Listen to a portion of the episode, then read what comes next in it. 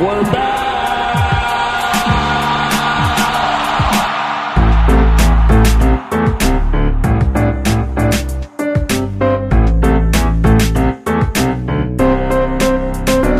give me another beer.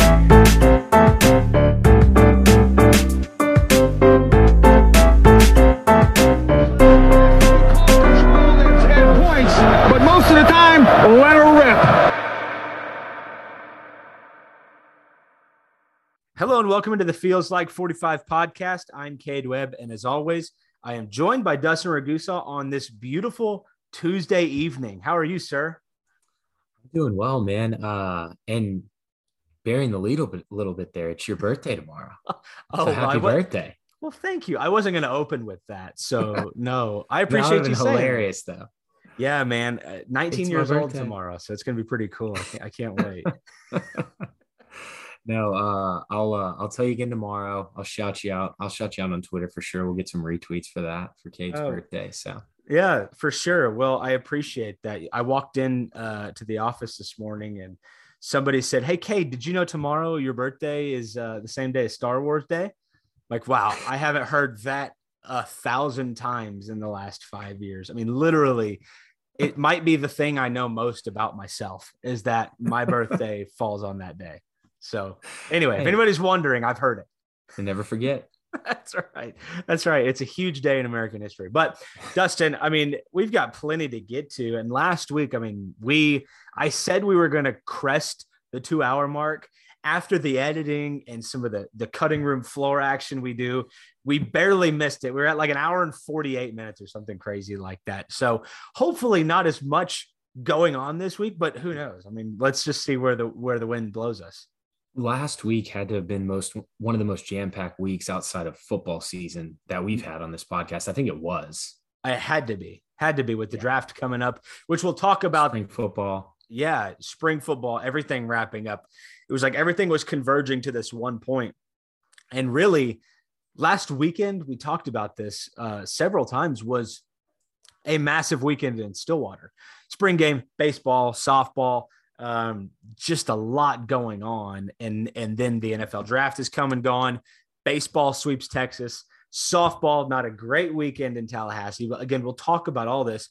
Um, but hopefully a little bit more abbreviated version of the podcast this week for you on your drive into work uh, tomorrow and Thursday. But I mean, Dustin, I, I think one thing we ought to lead off with, and you you put this beautifully in in the text to me, is we had to lead off with this because it is the feels like 45 podcast, right? and what happened in 1945, Dustin? Let's let's tell the listeners. National champs, baby. It's That's on, right. it's it's on the wall in the stadium. Never forget. That's right. It's on the wall in the stadium and on our Twitter account now. So that's important. Uh, but I mean, Bob Fenimore named uh, into the into the Ring of Honor eh, going into this coming year. So I think that's happening at the game against Texas Tech on Yeah. October 11th.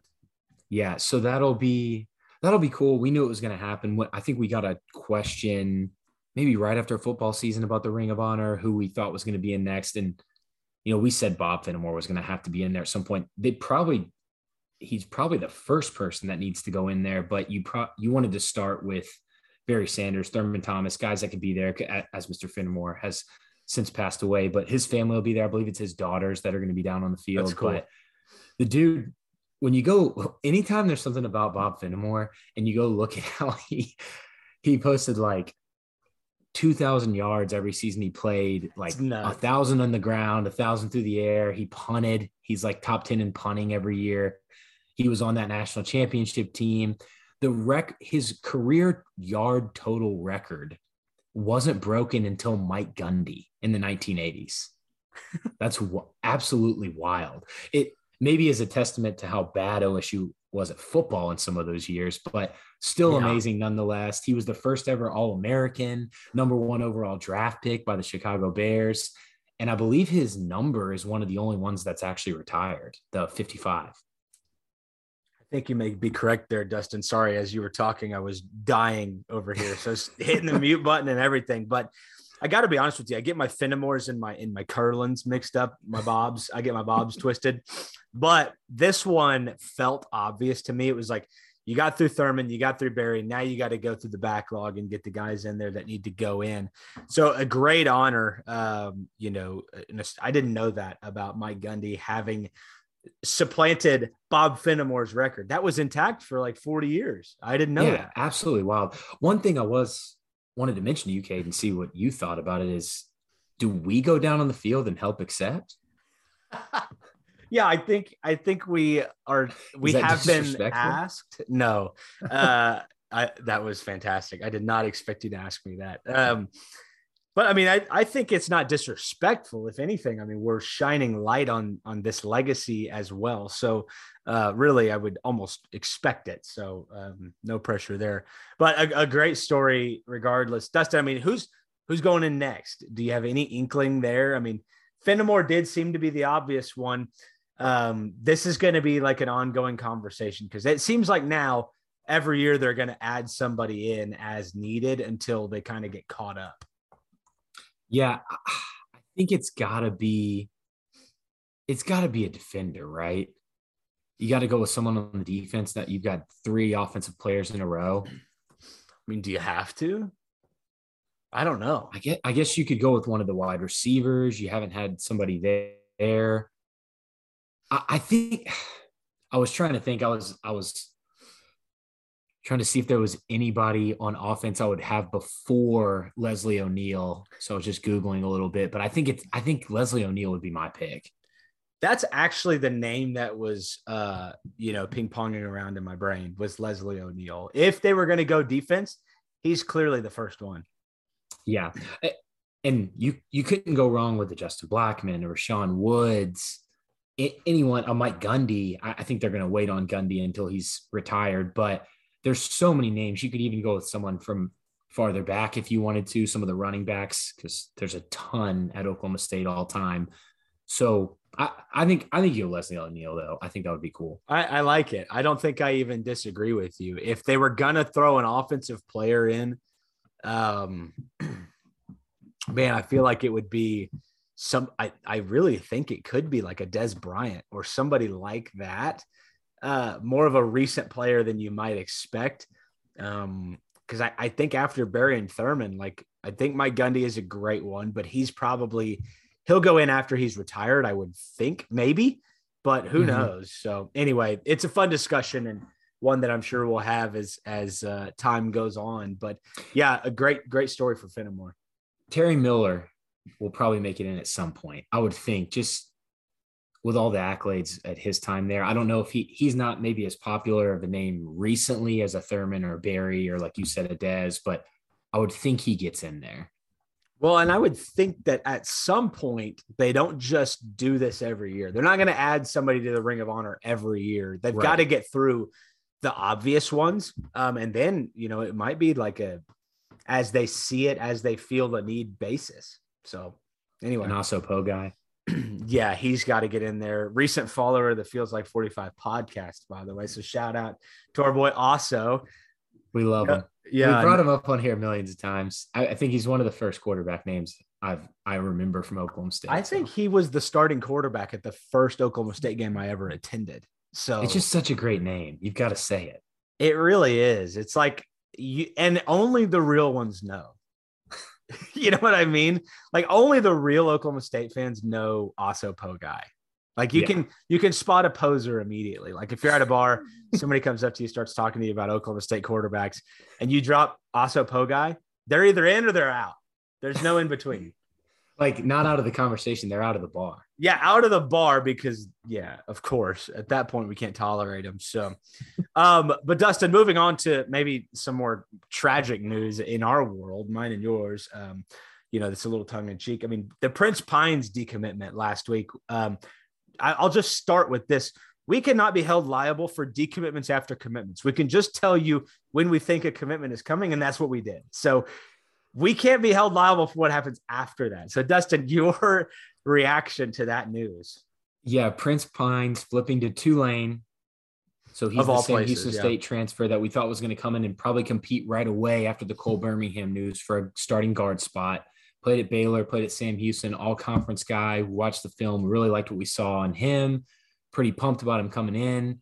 It's going to be here in the fall. he decided to flip closer to home. It sounds it sounds like that was from what we're hearing and Cade, correct me if I'm wrong, but from what we're hearing, it sounds like it was just a close to home thing, being close to family. I don't know if there's a girlfriend close to home type thing as well, but he's from Baton Rouge, Louisiana, went to Tara High School. Shout out to my mom, uh, Tara alum herself. but it's it's tough news, but I don't think it's any kind of like Tulane flipped him because he would he thought, you know, Tulane was a better school than Oklahoma State. I know that it's tough to hear a Tulane flip from a guy we thought was going to come in and compete. But it was, I think it was kind of an iffy situation with him the whole time. You remember if we talked about it, Casey Collier, Jason Brooks, and Prince Pines all went on a visit together. They left, and Collier and Brooks had committed, and they hadn't heard anything from Pines yet. Comes back and commits, but then I think when it got kind of to the point of making housing plans, stuff like that, he called back and just said, Hey, I'm going to flip to Tulane. I want to be closer to home. So tough situation. I don't think it's the end of the world, but it's definitely not great for the offensive line. Yeah, it's a, a huge disappointment. We had Prince Pine circled for a really long time. And so to, to see that news, I actually never considered, you know, after this decommitment happened, what you just laid out. And he was the last one to commit and was really the one that everybody was waiting on. And so, you know, you can't fault a kid. I mean, what, 22 years old, wanting to be closer to home at this point in his life. I mean, you can't, you can't fault him for it, but it does give the offensive line some, some issues. I mean, you had, we had talked about him as potentially slotting in to that spot that Cole Birmingham leaves open. And now there's inevitable shuffling. It's going to happen now. Somebody's going to be playing somewhere. I think, unless Jason Brooks fills in at that right guard. I mean, somebody's going to be playing out of position if they don't come in, if those two guys don't come in and aren't ready to go. Yeah. So let's talk. We kind of did this already, Cade. Whenever, whenever Cole Birmingham went down, we heard the rumors about it. Now it's been confirmed by multiple news news sources that he's probably going to miss significant time, if not the entire year. So let's break it down. Let's say let's say Jason Brooks and Casey Collier can't come in and play right away. They just they can't. They're a little out of shape. They can't get the playbook. We hope that doesn't happen.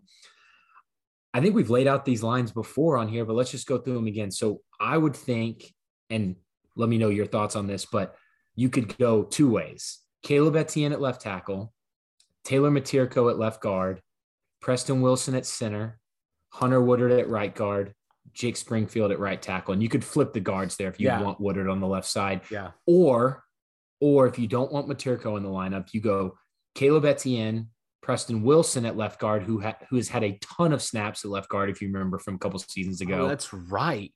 Joe Michalski at center, Hunter Woodard at right guard, and Jake Springfield at right tackle. So look, that's if if Brooke Collier can't come in and play right away. I think those would be the two the two scenarios that I would feel most comfortable with. I I think I like option two in that regard. We just haven't seen Miterko really at all, right? I mean, just the spring, yeah, yeah just in the spring. spring game and what we've heard. So to me, Springfield's played meaningful snaps. Uh, Michalski has played meaningful snaps. Um, Preston Wilson is familiar at left guard. To me, uh, that second option makes makes a lot of sense in my mind. But you hope that's not the case. You hope that they can get uh, Casey Collier and Jason Brooks in, and one or both of those guys are quite ready to go. Here's the deal Prince Pines was going to come in and compete. There was no surefire guarantee he was going to be a starter. And so, really, all you now know is that you took a hit to your depth at this point in time. So, that's really all you know. If Pines comes in a bit out of shape, you know Gundy and Glass are not going to play him right away. Oh, maybe oh, yeah. by the middle of the season. So there's there's a huge chance that happens coming from a like a smaller school like Sam Houston. Now maybe it doesn't, but that was always a possibility. So I just looked it up uh, on PFF. Cade Taylor Miterko, all 139 of his snaps that he's played in a game since 20, 2020 and 21 season were at tackle, either left, mainly left, and then a few at right tackle. So he hasn't even played a snap oh, in a wow. game at guard. Yeah, so that that alone, I mean, Miterko just not a, a I mean, I'm surprised he's played 140 snaps or whatever you said there. It didn't seem like it to me, but There was a lot of shuffling. yeah, lots of a lot shuffling. of You really shuffling. never knew who where where anybody was. So, uh, which of those would you prefer? I think I I like two. I think I like them almost the same. I do really like Preston Wilson at center because I Me think too. That's where we recruited him at. That's what he was playing. I think he feels really comfortable there. He's a really smart guy. We've talked about it on here, really technically sound. I just think he would be great at the center spot, but he has experience there as well. I, I think Cade dream scenario, and this is going off the parameters I just set, is you have Jason Brooks slot in at that left guard spot because we know he's played at the power five level, even at Vanderbilt. He's played that left guard spot. I said when I watched his film, even though he played tackle as well, he looked more comfortable at guard. If he could come in and start there, I think you feel like going into that first game, hey man, this guy showed something in the fall to where Dickey, Coach Dickey, Coach Glass, and Coach Gundy thought he was ready to go. And that would make me feel pretty comfortable about the ones. Well, I mean, it leads us right into this discussion. What what do you think they're going to do next? I mean, the transfer portal is closed. That doesn't mean you can't pull somebody out of it. It just means that nobody else can enter. So from August or May 1st to August 1st, nobody can enter the transfer portal unless their name was like submitted beforehand. So like today, uh, this kid out of uh, Pitt, he apparently put his name in the transfer portal a few days ago because now it comes out that he's in the transfer portal. If you don't see him in there now, they will not be able to enter until August 1st. So now Right. that leaves the question what are they going to do? Yeah, and Cade, you explained that great. So thank you for doing that. So if you if you enter on August first, you're not eligible for this season either. So that would Oh, be a- for yeah. next season. So like you said, nobody else can enter if they want to play this season. It was on May first, and like you said, we don't have access to the real transfer portal. We're getting the two four seven rivals transfer portal. So as you mentioned, the Pitt wide receiver it comes out a few days later. I've got a couple names for you, Cade. I'm ready. Do you want me to run? Do you? I'm back. I'm back to my old baby. Oh dear, I'm ready. Uh, so one of these was sent to us by our guy DJ. So shout out to DJ. He sends us uh, some solid info, a lot on recruiting and stuff like that. We may have him on the pod in the future because he's got some good, uh, some good recruiting knowledge. So we've got DeAndre Doiron, Buffalo guy, not not my not my guy McDuffie. This guy plays on the offensive line. 6'4, 284 pounds, entered the portal on April 28th. He's all of his snaps have been at right tackle, 853 snaps uh, at right tackle last season. I think he's got the build, the toughness, and the overall just kind of technicality of an offensive lineman to slot inside. Even if not, adding more tackles allows you to move some of these guys you may have backup tackle back inside, like a guy like Eli Ross, a Logan Nobles, a Jason Brooks, who could also play tackle. That getting more tackles allows you to put some of these other guys back inside. So even if he was only able to come in and play tackle, I like him for that. Um, along with him, I have Jonah Miller. He's his name sound, might sound familiar. Oklahoma State actually recruited him out of high school. He's an Oregon guy, 6'7, 260. They flipped him to defensive line at Oregon, but I believe that's one of the reasons he entered the portal. He wants to go back to the offensive side. He was one of the top offensive guards out of high school. And right now, a lot of articles I've seen have him listed as one of the top guys still in the portal. So I think it would be tough, but he has the Oklahoma State connection. We've recruited him in the past. And then, Cade, I've got one more of the portal before we talk about the recent offer.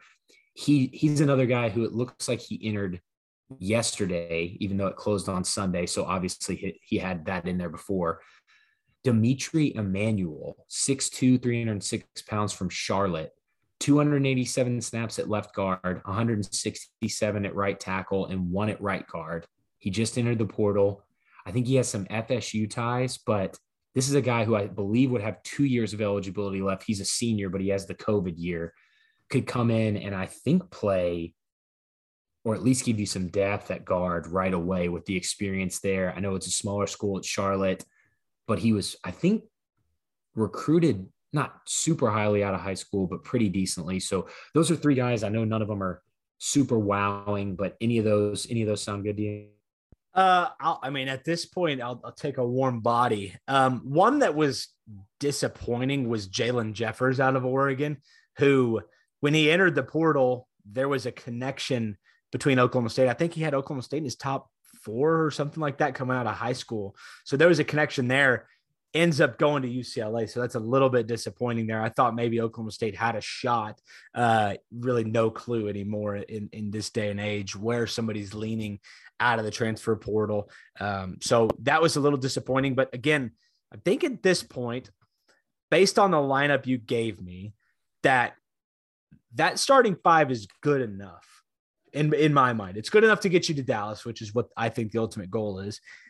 You need somebody that can come in and play meaningful snaps if called upon. So any of those three guys would, and then you know a, another offer t- like this week um, out of Butler Community College. Why don't you tell us a little bit, little bit about him?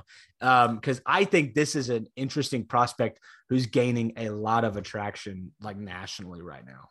Yeah, he's very interesting. Cooper Lovelace. He calls himself the most flexible big man in the nation. and he's got a video on his Twitter where he's doing some, I honestly don't even know what he's doing. It's some kind of stretching, the splits. He's flipping all around. It's very impressive for a guy who's 6'4, 6'5, 320 pounds. But he only played one year of high school football.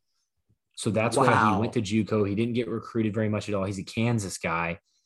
Butler Community College may sound familiar. That's where we got Caleb Etienne. So that El Dorado, Kansas. Recruiting. Yep. Yes. So his recruitment didn't really start picking up until late April. He got, uh, I believe, a Kansas offer, Iowa State, and he's got USC, and then recently from Oklahoma State and Florida. So I think the only visit he's really taken was a KU one. All of his offers before that were kind of smaller schools. I saw a 247 article about USC where they talked about, or he talked about how excited he was for the USC offer. So that doesn't make me feel too confident. I think he's been to Florida on an unofficial before they offered, but he says he's a football junkie now. Says he watches a ton of NFL Game Pass, which is like the all 22. He's all about football, doesn't go out. He sounds like he's just completely invested in football and I, lo- I love to hear that. He, he looks like he could come in and play guard, maybe not right away. It'd probably take him a year to get to the kind of power five level status that, that we saw, you know, Caleb Etienne have to do as well.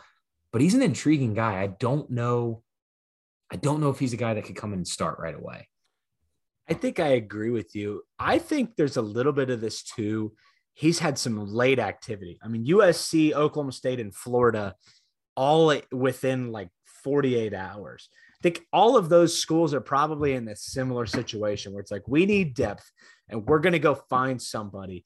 And and that's how you end up getting this super late uh, traction with the recruit like this because he's one of the guys available. Now there's less, so, so they all need somebody. Um, if you ask me, man, he sounds like he's Florida bound the way he talks, right? He says when he got offered, he said, I didn't even know what to say about being offered by Florida. So it's just a little tough at that point. I don't know how uphill the battle is here, um, but it seems like he might be a little bit, maybe even shocked by his own like traction within the last 48 hours. I'm sure that's crazy to get a phone call from USC, Oklahoma State, and Florida within 48 hours when they weren't on your radar. Yeah, and it's going to be interesting to see what he does with those offers because I believe an article that I saw said he was going to try to commit by May 14th, which I think is their graduation date at Butler oh, wow. Community College. But now his offers are picking up. He may delay that. Who knows? I know he probably wants to get somewhere soon, but he's he played at Butler Community College in his highlight tape. It looked like he was playing right and left guard, some tackle on the left side as well. He's been a, they did some pull stuff, some gap scheme, some some zone as well. So I think I think he's a guy that would be a huge asset to this team, and possibly you know he's a guy that comes in in the fall, and if an injury happens, he's someone that can maybe step up once he get once he gets into like a little bit better shape mid season or something like that. We'll see. I'm not super optimistic with some of the other other offers there, but who knows? Well, I just I just want to read the rest of this quote really quickly because it's interesting. And to me, like if he ends up at Oklahoma State after reading this, um, I, I think I'd be surprised. He says, quote, when I was on FaceTime with USC head coach Lincoln Riley the other night, he was at his house. I literally screamed. I lost it. I've been keeping it so cordial as much as I can, but it was one of those moments where I was like, dude, what is going on right now? He offered me on the phone call 90 seconds in, and we talked for 20 more minutes. And I couldn't tell you one word that came out of his mouth after he said that. And I was having a full on conversation. And then it was the same thing with Coach Napier calling me on Monday. I didn't even know what to say. The Florida Gators. It's surprising, but it's not. It's it's cool like to see that happen for a kid like who's probably just busted his tail. But again, as it relates to Oklahoma State, which is why we're here, why we're talking, uh, like he's probably not like coming in and and taking a Preston. He's not screaming when. Mike Gundy calls. He's him. not apparently not screaming when Mike Gundy calls him from the chopper, which is like that's that's a that's an eye opener right there in my mind. So Yeah, no, I, I agree with you though. I, I I don't know if he's a guy that would just be physically ready, and I could be wrong. Like I said, he's the most flexible big man, but one year of high school football and then I think two years at Butler Community College just doesn't seem like a lot there. But I, I like him. I'm not saying I don't like him. I, I think I think it would be cool if he came in. So well, we'll see. out of Shawnee Mission East High School up in my up near my old stomping grounds. So it'll be interesting to see what he does. Um, just a couple of other notes. I mean, Dustin Peyton Thompson, quarterback, I would have been number four on our depth chart, uh, entering the transfer portal. Any cause for concern there now that you only got three really on the depth chart as a whole, I think. Yeah, so he he's been there for three years. He's been the scout team quarterback, which you know, three years of the same guy on the scout team quarterback. Apparently, he's given it his all every single time in practice. Everybody loves him in that spot. He looked good in the spring game. I guess it's a little bit of a blow, but unless something's changed, they have Gavin Parker coming in from Hooker, Oklahoma, a preferred con. He committed, I think in February, 6'5, 210 pounds. So they've got another walk on, preferred walk on guy coming in that has, you know, just ridiculous high school stats coming from Hooker. And I think he could easily come in and fill Peyton Thompson's role. Now, Peyton's a more veteran guy. I believe he's a Tulsa Union kid. He's a great player. I think you'll feel it some in practice. I'm sure the guys will. I don't know we as fans will ever see anything with it unless there's a huge run of injuries, which we hope and pray that doesn't happen for multiple reasons. But with Gavin Parker coming in, I think you're okay there, unless something's happened and he's no longer. I, I know he still has it as his pinned tweet on Twitter, but I think we're fine there. Kid, there was honestly, I don't even know if you and I talked about this, but Darian Jones, we mentioned him in the one of the two deeps from spring practice when there was no offensive lineman. I think he was playing guard, a walk on. He also transferred. So two walk ons are gone. That's right. Okay, that Yeah. that's why that rang a bell when I saw it on Twitter. Okay, gotcha. Well, I mean, I don't think either's big news though.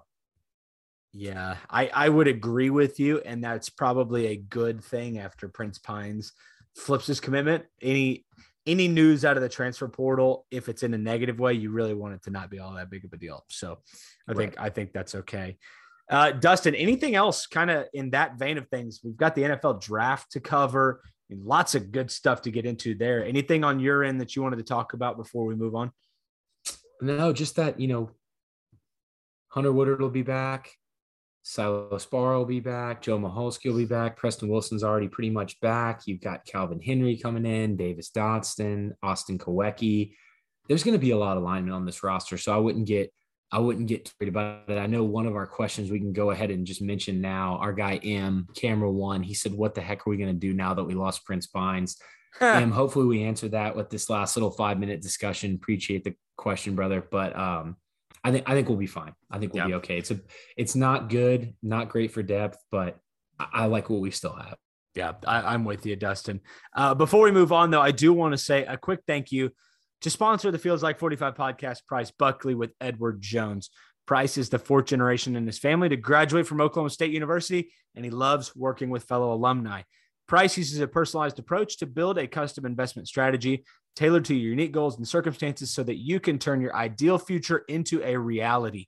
You can reach Price at 469 757 0290 or on his website at edwardjones.com forward slash price hyphen Buckley. That's B U C K L E Y. And again, you can reach him at 469 757 0290. Price, appreciate your support of the Feels Like 45 podcast and the sick new pop filter that keeps my levels from peaking when I read your ad. So very, very good and appreciative of that.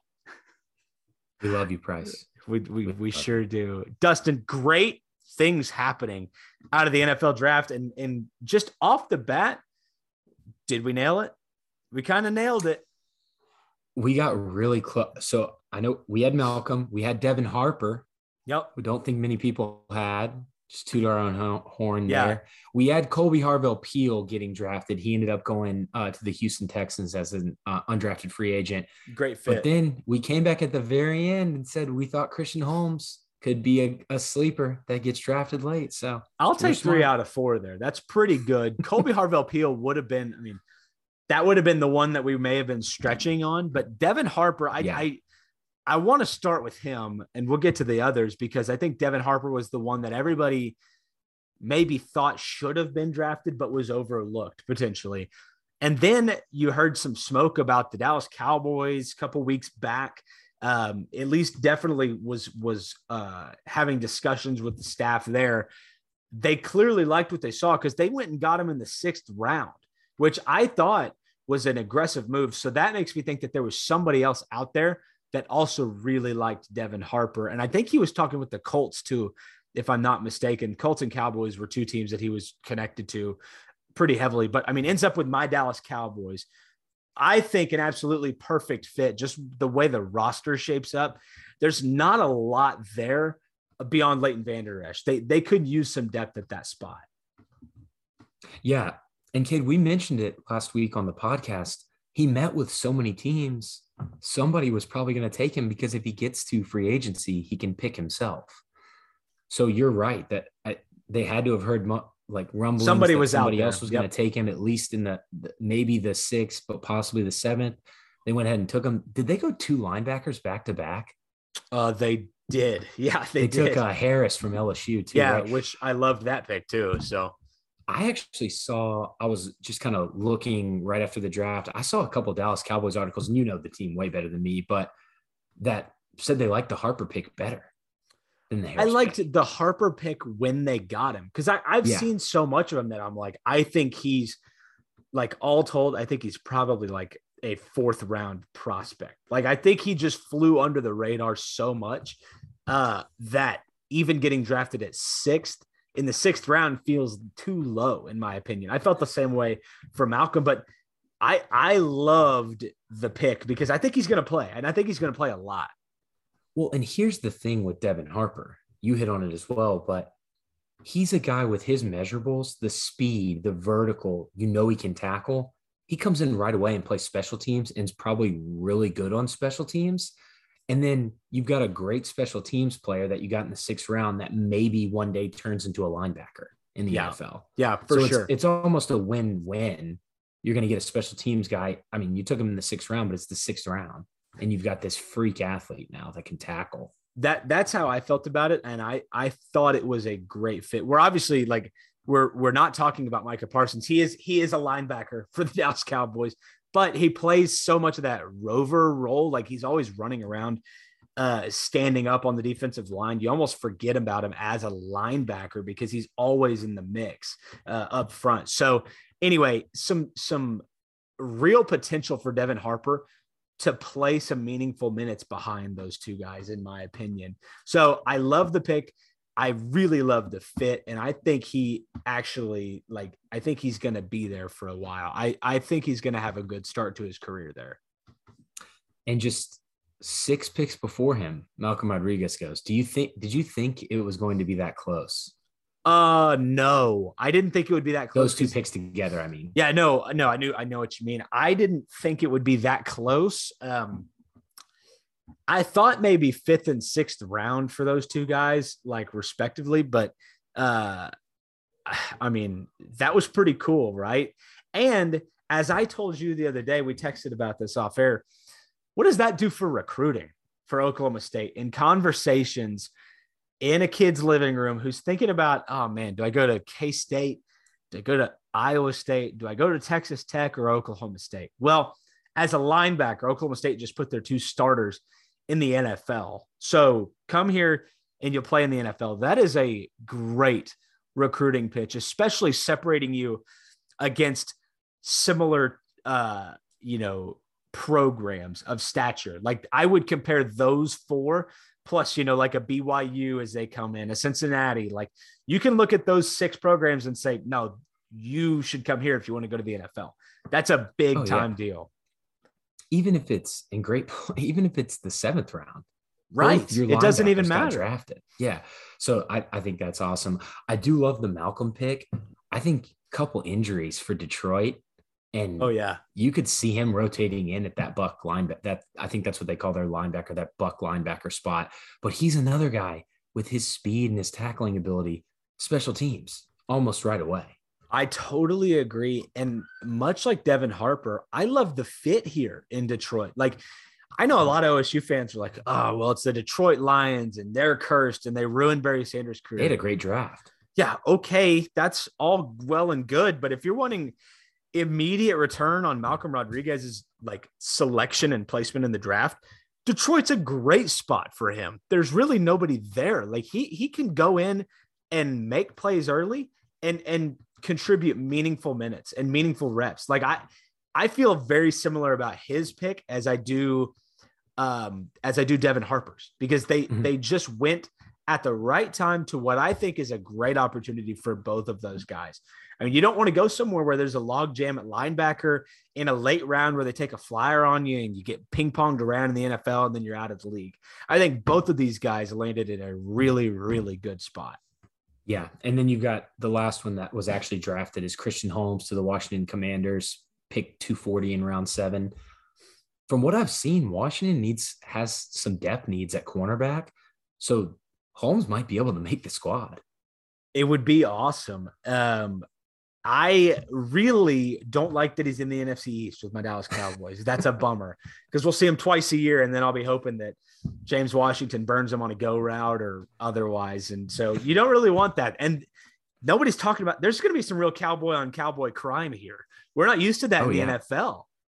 We're really yeah, not. There's there's a lot of there's a lot of Oklahoma State guys in the NFL right now, and a lot of guys that are you know actually playing or at least in a kind of depth role. So yeah, no doubt. Cade, I wanted to ask you, let me run through them real quick. And I wanted to ask you your favorite of the undrafted free agents. So you've got Israel Antwine to Jacksonville, Jaylen Warren to the Pittsburgh Steelers, Josh Sills to Philadelphia, KHP to the Houston Texans. We said that earlier. Tay Martin to San Francisco, Trey Sterling to Green Bay Packers, and LD Brown got invited to the New York Jets uh, rookie camp. Which your favorite Ooh. My favorite one there. I mean, I love Kolby Harvell Peel at, at, Houston. I think that's a pretty good fit. I like Tay Martin in San Francisco too. He's a little yeah. bit unique for what they're trying to do, but like maybe with no Deebo Samuel, they finally throw the ball past five yards downfield and quit this little inside outside stuff. I mean, maybe they switch some things up, but I wonder how much of a scheme fit he is. Um, but I I think I like it right now. It seems like they need somebody at wide receiver, and he may be able to make the team. And Shanahan will bring these wide receivers. He'll draft all wide oh, receivers. Yeah. If you oh yeah. And just make them into players. So I think I think that's a great spot. He was going to be one of mine unless you didn't pick it. And I think my other one, I think I like Jaylen Warren at the Steelers. And little James Najee Harris, to him. Yeah. Yeah. Najee Harris is going to get all the carries, but for the the time that he needs a spell, why not put in a guy who can pass block, who can catch out of the backfield, who's got the shiftiness to, you know, make some plays on third down if needed. I think Jaylen Warren, I'm not saying he's going to be the number two right away, but I do like that spot for him. Well, I only bring up James Conner, obviously now with the Cardinals. I I just think that that's a similar role for him. I know he's smaller, probably not as fast, maybe shiftier than James Conner, but you can see him playing a similar role. Yeah, Najee Harris is going to get 25 carries a game, uh, but maybe, maybe Jaylen Warren comes in and, and steals some reps. What do you think about LD going to the Jets? Yeah, if I think LD can make a roster. I think he's a guy that can play on special teams. He's like, he's very fast. What did he run at the pro day? Like four or oh, five? Oh, I'm not. I'm not sure. I mm, know he's I can't remember off the top of my head, but he's straight he's a line, four four four very five fast. guy, very fast, especially when he gets when he gets a little bit of momentum going. I I don't know if he'll make the team, but best of luck to LD. I I haven't seen anything about Godlewski or Logan Carter, to my knowledge. I don't know if they're even trying either. anymore. I know I know Godlewski tweaked something at pro day, so I don't know if he's decided to hang him up or if he's just going to try to get on a team sometime later on. But man. we'll- That's we'll tough. see there.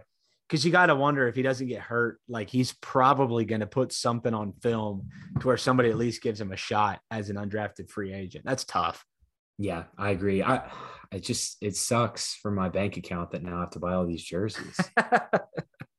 hey, I will rock a Tay Martin number one jersey at, at San Francisco. That'd be sweet. He's very similar to Brandon Aiyuk too. Like those are similar receivers, similar Good measurables. Yeah, good route runners. So be curious to see where he kind of fits in there. Um, but anyway, I said I like the fit. I'm not walking that back. We'll see what happens. But a, a really great weekend. I love the NFL draft. It's really cool to see three Oklahoma State guys go. Um, maybe like a, a flash forward ahead. And I know I'm putting you on the spot here, but like the one guy next year that you would circle on this Oklahoma State roster and say, like you, Malcolm Rodriguez just went highest from Oklahoma State.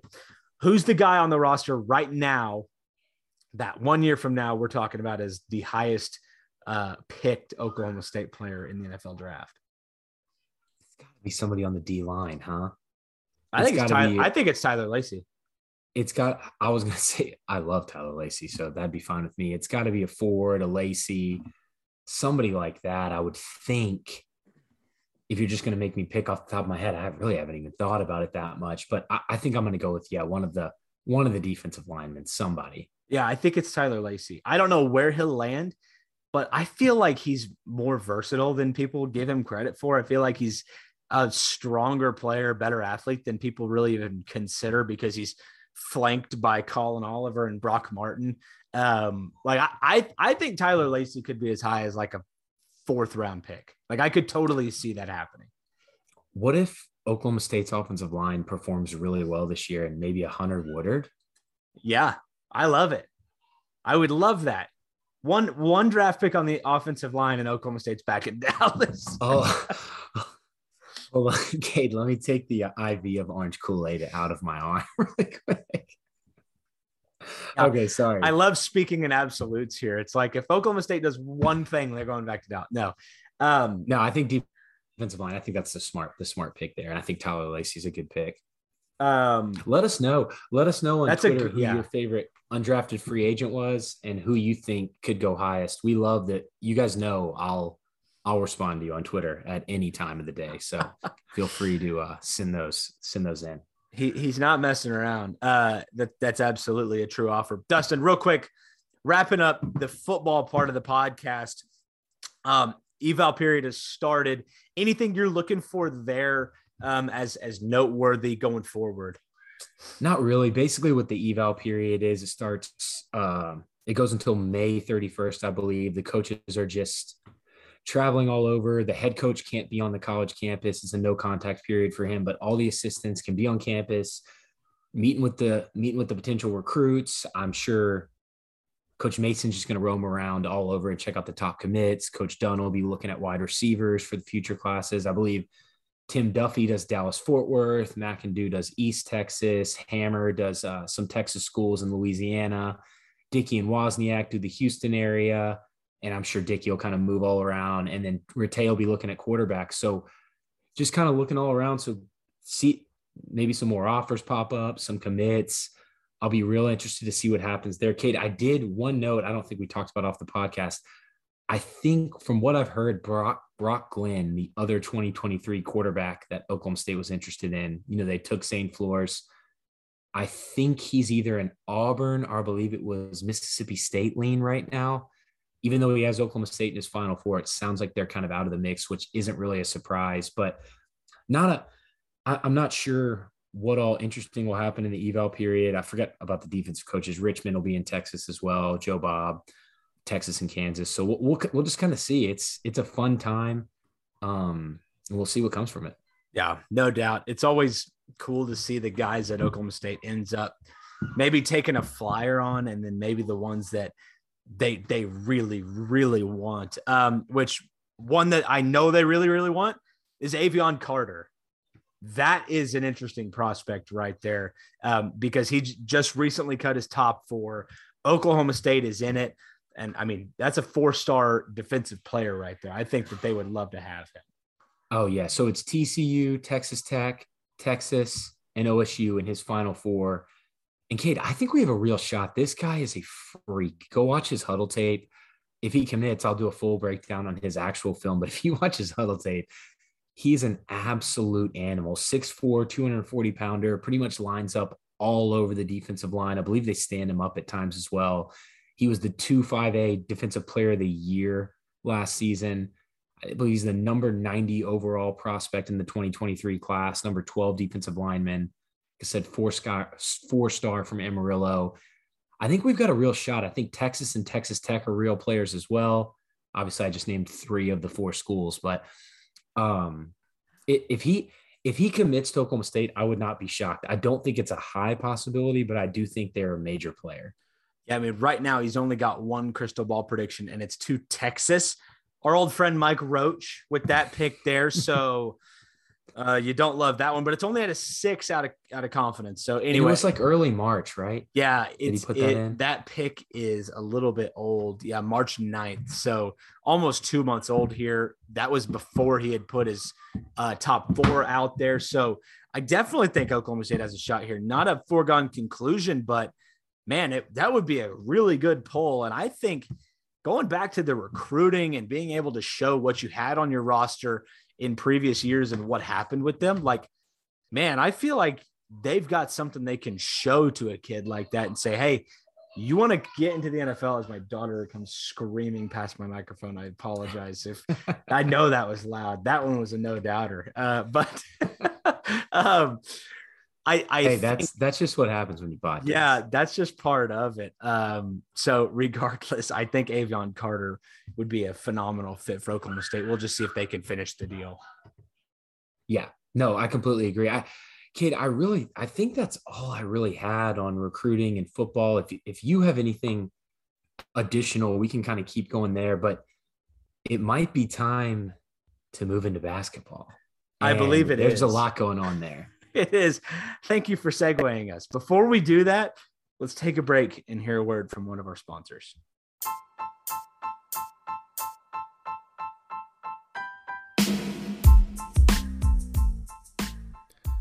All right, guys, listen up.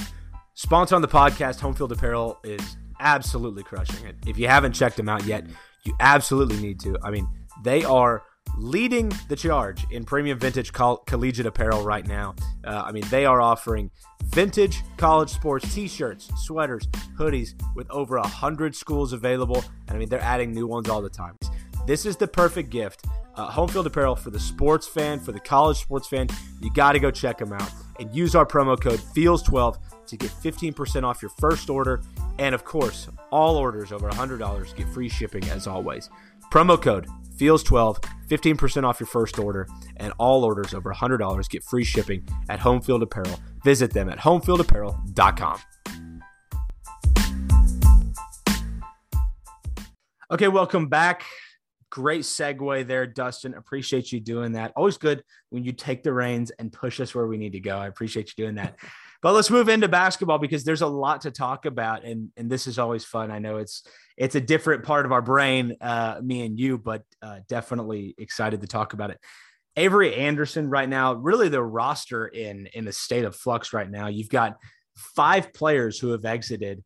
Uh, Keelan Boone, I mean Donovan Williams, now Rondel Walker, and I would say that's the most significant loss out of the transfer portal to date. Um, you know, I I think there's been a lot of uh, conversation about it. We can get to it a little bit more, but the bottom line is there's a lot of moving parts in college basketball right now. And yes. with, you know, for example, an Avery Anderson testing the NBA waters, you really don't know what's going to happen. I think you have an inkling. He's probably going to get a grade, probably going to get evaluated and come back. but that doesn't have to happen. So there's a little bit of uncertainty there. And I mean, you know, Dustin with him, like, what do you expect to see? For me, like, I, I think it's he's going to get a grade.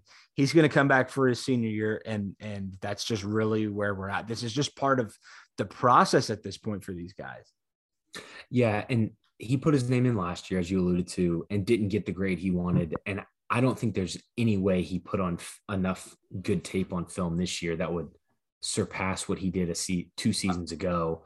So I think he'll be coming back. I think he wants to be here. You see all the pictures and videos anytime Oklahoma State basketball posts anything on their social media with Avery practicing with the team. So I, I think I don't think there's any big to do there. I saw Mike Boynton tweet about it, just acknowledging it.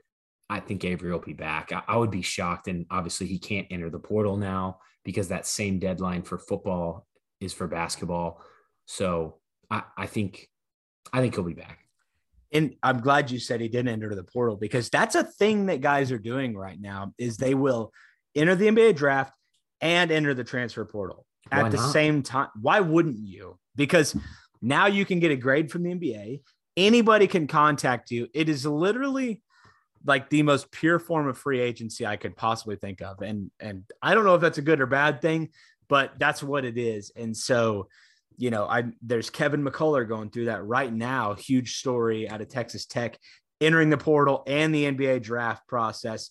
And he said, if I come back to college, if I come back, my top two schools are Kansas, Kansas and Gonzaga. So it's just we're living in such a strange time right now uh, because you just like every offseason you're going to have multiple guys leave, and it may be guys like a Rondel Walker, who you kind of had pegged as a four year blue collar Oklahoma State guy who, by all intents and purposes, is out the door we started hearing some smoke. I know he has a good connection with Erik Pastrana, former Oklahoma State assistant coach. Him maybe going to Florida, but then Pastrana is now at Georgia. So heard anything since that kind of move happened. But then, you know, it was announced. I believe it was uh, on three. Matt Zenitz from there, who I think was the first one to say that Rondel had entered the portal. It's it's tough. I know he was one of our favorites. He's He's an Oklahoma City kid, a guy I got to write about a few times for Pistols Firing coming out of high school. Seemed like an awesome guy. He he loved our videos during basketball season. He would yeah, he did tweet some of those on Twitter, but he it's tough. He, he didn't contribute a ton on the stat sheet, but he was always the energy guy, always playing great defense. And you know, with guys like Bryce Williams, with graduation, Isaac Likely, Keelan Boone. We listened them off earlier. Matthew Alexander Moncrieffe. Not as much Donovan Williams because he didn't get as many minutes, but there's a lot of guys who played a lot of minutes on the team last year that are no longer going to be there. No, it's it's very strange. And like, what's your can I get your take on one thing in that regard? Like, as a fan of college basketball, like you're an Oklahoma State guy through and through. Like that's the case. But next year you're going to come in Rondel Walker's not going to be there. Isaac Likely's not going to be there. Bryce Williams is not going to be there. Um, Ke- Keelan Boone's not going to be there. There's some names missing. Does that do anything for you in a negative way about like how you look at college basketball? Because I think, I think that sport in particular, I think it's a problem in football, but I think in basketball because there's 13 guys on a roster, it it looks so different year to year. Like, does that worry you at all? Yeah, it's definitely tough. It's tough in basketball anyway, with the you know the one and done, as opposed to baseball and football, where you you come in, you have to be there for three years. But yeah, you're right. It's it's hard to kind of connect to these guys and really become a fan of a single player, right? Because you don't know if they're going to be there next year, and you literally have no idea. Because a guy like Rondel Walker, you know, it probably has something to do with Mike Boynton. We've seen him in interviews say he believes Rondel's a three and D guy. Maybe Rondel didn't believe that. But either way, this is a guy who's gotten minutes and you thought was going to be a play a big role next year, and now he's gone. So you you don't have any idea anymore.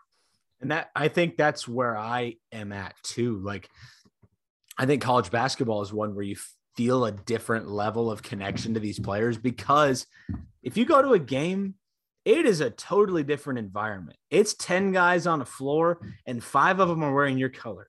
And so you know who they are, what they've done for you in the past, what they could do for you in the future. Football is different. It's just completely different. So to me, like if any sport is going to feel the brunt of this, it's college basketball. And I don't, I don't mean to go off on this tangent, but I think it's important right now because I think you're starting to see it for the first time. Like we saw a little bit of it last year, a little bit of it the year before, but I mean, Rondel Walker leaving might be the most significant name exiting in the transfer portal that I can remember for Oklahoma State basketball. I mean, Isaac Likely is a big one, but that one was expected and on purpose. This one I don't think was. Yeah, it's it's tough. I, I thought Rondel was going to play a huge role, and I liked him as a three and D guy myself. I thought he could do that role really well, and maybe maybe even a little bit more. We've seen him do some things off the dribble, and he's a really great cutter to the basket.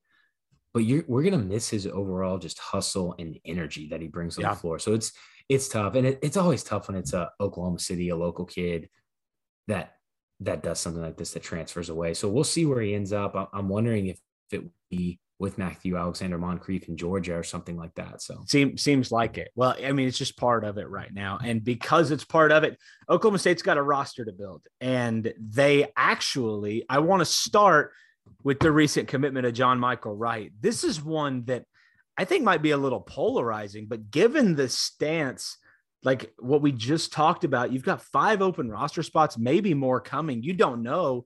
Um, John Michael Wright out of High Point uh, University, a, a 20 point a game two years ago, 18 points a game this last season.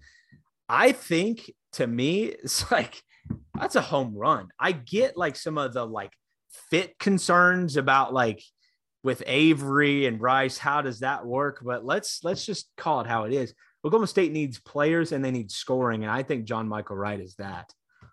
Yeah, you're looking at a guy that started 85 college games over three years. How do you not was, love that? I love it. Big South all freshman team. He's been first team all Big South the past two years. Like you said, 17.4 points a game career average, 2.9 assists, 4.9 rebounds. 1.2 steals. So he gets it done everywhere. 2.1 turnovers, but you can live with that with how much he has the ball.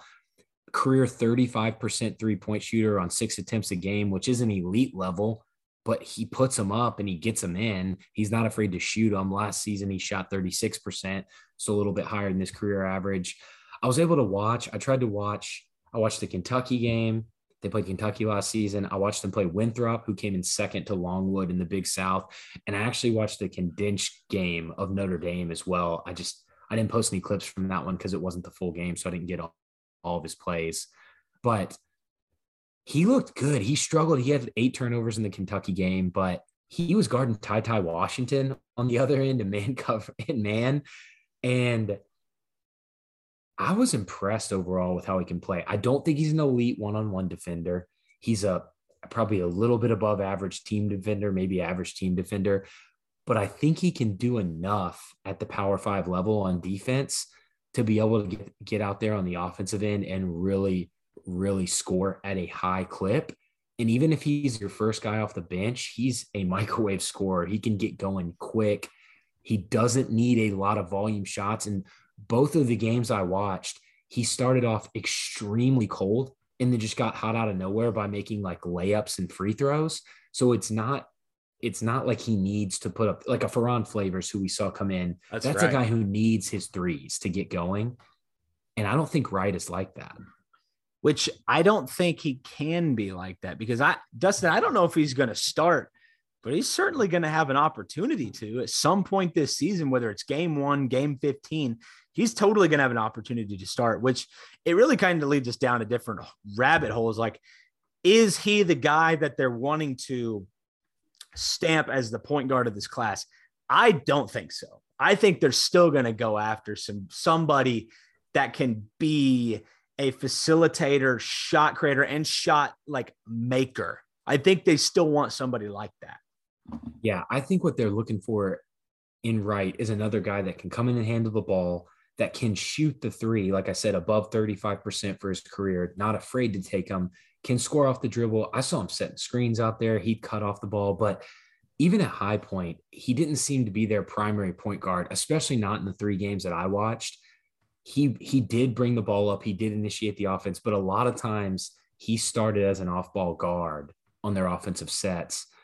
But uh, he he's six foot, 186 pounds. He's got good handles. I noticed he does like to go to his right hand a lot on his drives, but he's so good with it. He can still get to the bucket even against teams like Kentucky and Notre Dame. I loved his quotes too about Oklahoma State. You know, he didn't even visit. He had a visit. he did set up. He's still going to go, but he didn't even go. He said he just felt like Coach Boynton and the staff did the best job at recruiting him, and they talked about how much of a need he is for them, and he just felt it just felt like home just through those conversations. He didn't even need to see the campus. He said it's a business decision, so he's ready to come in and play. I like this guy a lot. Apparently, he's a really good interview, and like you said, I don't know if he's a guy that comes in and starts right away, but we're definitely going to see a lot of John Michael Wright next season. I, I totally agree with you. I, I really do like the fit here. I know I know a lot of others may not. I say a lot. There's there's a little bit of a vocal uh, presence on Twitter that you know may not love it, but you move on, Dustin, to another guy who's on campus this week. Yeah, Cade. Before before we move on, did you like my comp? I love your comp it? of Brandon, Brandon Averette. Fantastic I, comp. Honestly, it's more of a Brandon Averette after he left Oklahoma State. What he was able to do at so some school in Utah and then the BYU, right?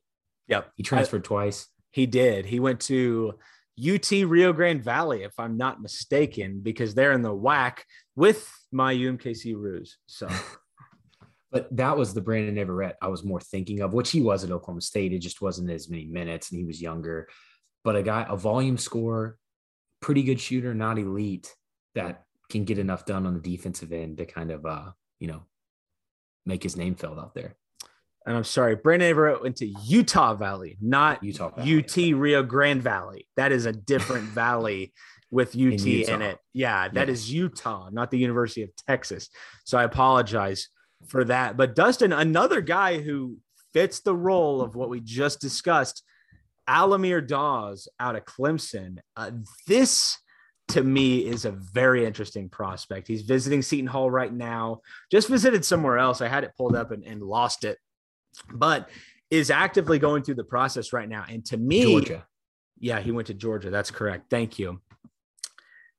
It's the role we just talked about. And if you want to go back to other Feels Like 45 podcast episodes, he might fit the Courtney Ramey role that, that we've been discussing. So if they were to take John Michael Wright and potentially an Al-Amir Dawes, that might mean something uh, for some other conversations we've had, but I think would be a fantastic fit at Oklahoma State. 15 and a half points a game last year, I think, if I'm not mistaken. So uh, a really interesting good shooter here. too from yeah. three. Yeah which they they've got to have. Yeah, so I think, Cade, how do you feel if they end up with an Al-Amir Dawes and John Michael Wright, but miss on Courtney Ramey? I don't love point guard by committee. Neither um, do I. I really like having a go-to guy. Um, you have to wonder too if because you got to always approach these commitments with what spot they're filling. And I wonder if John Michael Wright is filling the, you know, the Isaac Likekele spot and a Courtney Ramey is plugging himself in wherever he needs to go. So I wonder what happens with Al-Amir Dawes. I know there's a lot of smoke with him in Seton Hall. So I'll be curious to see what happens there. He might be Seton Hall bound from from what I've read. So we'll see what happens. I know he's going to be on campus this weekend, but I would prefer a Courtney Ramey, no doubt in my mind. And I know that that's something that's still on the table, which is a great thing to know, even after the yeah, John Michael Wright commitment. And just to make everyone feel a little bit better, Kansas State has nine guys that left. Iowa State's got seven. OU and West Virginia also have five, like Oklahoma State. And Texas and Texas Tech had four. So pretty much every school in the Big 12 that's not Baylor, TCU, and Kansas had multiple guys leave, just as many or more than Oklahoma State. Yeah, that's tough. And I said Al-Amir Dawes is a 15 point scorer. He's 11 points a game last year, but double digits in the ACC is like that's that's pretty good. You'll- yeah, anywhere they'll come 11 in the Big 12 19, and- I think you can Yeah. count as the same number. Yeah, no doubt about it. So, Dustin, I mean, any final thoughts there? What do you think about him and and really the prospects for Oklahoma State going forward? Man, it'd be nice to get Courtney Ramey. Enough said. Yeah, Yes. I agree. I agree completely. Uh, Dustin, really, I mean, moving on to, I mean, shifting gears here. Oklahoma State goes to Austin, takes care of business against Texas. I mean, that was maybe as fun a series as we've had in, in Stillwater in a long time. Oh yeah, I the the Sunday game obviously was nuts, but the Friday game was wild as well. Yeah, it was. So they so just to kind of run through it, Oklahoma State wins 8-6 Friday, 14 to 3 on Saturday, and then they come back and they come back and win 10 to 8 on Sunday. Game 1, you got Zach Ehrhard. Dude can hit. The okay, the freshmen on this team, not all of them are starting, but a lot of them are getting playing time as either pinch hitters or guys that start every now and then they're led by Zach Ehrhard and Roc Riggio. We know that, but Zach, these guys are just amazing. And just watching them play is incredible. Zach went three for five in that game. David Mendham hit two home runs. yeah, and three on the weekend. yeah, Nolan McLean came in in the ninth inning. He's the closer now. We love Trevor Martin. Trevor Martin will probably close some still, but Nolan McLean is now the closer. Also, Cade, I know I've mentioned it on here before. I hate that the ump makes him take off his sweatbands and all the stuff on his wrist when he goes to pitch. So I was listening. He doesn't do it every time either. It doesn't make would- any sense. That's so stupid. I was listening to the game on the radio. I didn't hear that discussion at all. it's so I don't know if the other team has to point it out or if it's an umpire thing, but I know he has pitched with those sweatbands on, and then I know he has pitched without them on. You And know got, like, what? little bracelets he wears as well on his wrists. It seems like a Texas thing to to like call out from the dugout. He's wearing a wristband. You can't do that. That seems like a Texas thing. But yeah, so in that game, Justin Campbell, I believe it was about four innings of just phenomenal work. He lets he lets Texas get a few hits. They tie the game up. Oklahoma State comes back and answers. Riggio smacks an RBI single. Cowboys take the lead. Then you get to the end. You get to the end, and like I said, Zach Ehrhard with the game-winning RBI. Not, I mean, game-winning runs. Not at that time because Texas still had the bat, and then McLean comes in and closes it out. So game one was amazing. Game two is just utter domination. You got Thompson, Doersching, Mendham, and McLean all hitting home runs. Your boy Bryce Osmond getting the Saturday start because Yeah, he's been dude. pitching so well, and he goes five and a third shutout innings. Yeah. And I think was one hitting them at, at a for a long time. Yeah, just abs. He struggled a little bit in the sixth. They pull him out. Houston Morrow comes in. He gives up a late home run, but Houston looked really good. That was his first career save. Osmond, he's the Saturday starter now, Cade. I don't even, we'll get to Victor Medeiros in the next game, but even if Medeiros is not injured long term, I think Osmond's your Saturday guy. Yeah, I think as long as all three are healthy, I think just based on merit, Osmond has earned that Saturday starting role. I think so. His issue in the past has been consistent consistency. I think what four starts in a row now, he's been pretty much lights out. I think you call that consistency. I think he might have figured it out. Let me knock on wood, but I think he's figured it out. See, seems like it. So I I there's not much more you can say about the Saturday game than Okay, domination. take me through game three, please. Yeah, well, game three I listened to on the radio, like I had to do all of these because if you stream nowadays, you can't watch the Longhorn Network, so that's outrageous. But anyway, regardless, Rex and the Chief do a fantastic job uh, keeping us informed on the radio, and I mean, it was, I mean, a a slobber knocker pretty early on. It felt like Oklahoma State was I mean, it was just going to be one of those Sunday letdowns that we've not come to know, but there's been a couple of those this season where it's like, ah, you got Friday, Saturday, you're willing to give up Sunday. Well, they get down seven nothing, and I mean, with with what felt like the snap of your fingers, Oklahoma State gets a a three run double off the wall from Roc Roc Riggio, Riggio. bases load back up. and Griffin Doersching smashes a homer over the left field wall, and Oklahoma State's got the lead. I think that happened in like 15 like real minutes, which is unbelievable. The seventh inning was 55 minutes long. Yeah, and and those like eight runs happened in 20 minutes. It felt like because it was three run double off the wall, walk, walk, homer, grand slam. It was like it it did not take long. Yeah, it was just it was amazing from the Oklahoma State offense, and we've seen them almost come back against Oral Roberts. We've seen them come back from down multiple times a season, and you just got to remember when it's baseball, when it's in the conference, Oklahoma State is never going to give up. Uh, none of these teams are. It's a nine inning game. I wouldn't count the Oklahoma State Cowboys out until the final out of the Which ninth inning Crazy. because yeah because because these back these bats can get going anytime. So weird thing that happened at the beginning of that game. We mentioned Victor Medeiros's injury. So Medeiros is throwing some warm up pitches before the game. Grabs his left side, I believe, after one of the pitches. They end up showing a replay later. Josh Holliday comes out to the mound. It looks like there was a hole in the mound from where the pitchers were landing because it looks like the mound was wet, like oversaturated. The Texas grounds crew, Josh Holliday even mentioned it after the game, did a horrible job. He's, you know, he said yeah, you got one and patch of dirt to take care of. yeah, they couldn't get the mound. So Medeiros must have hurt himself stepping into that hole that he probably helped create. They come back, they fix the dirt.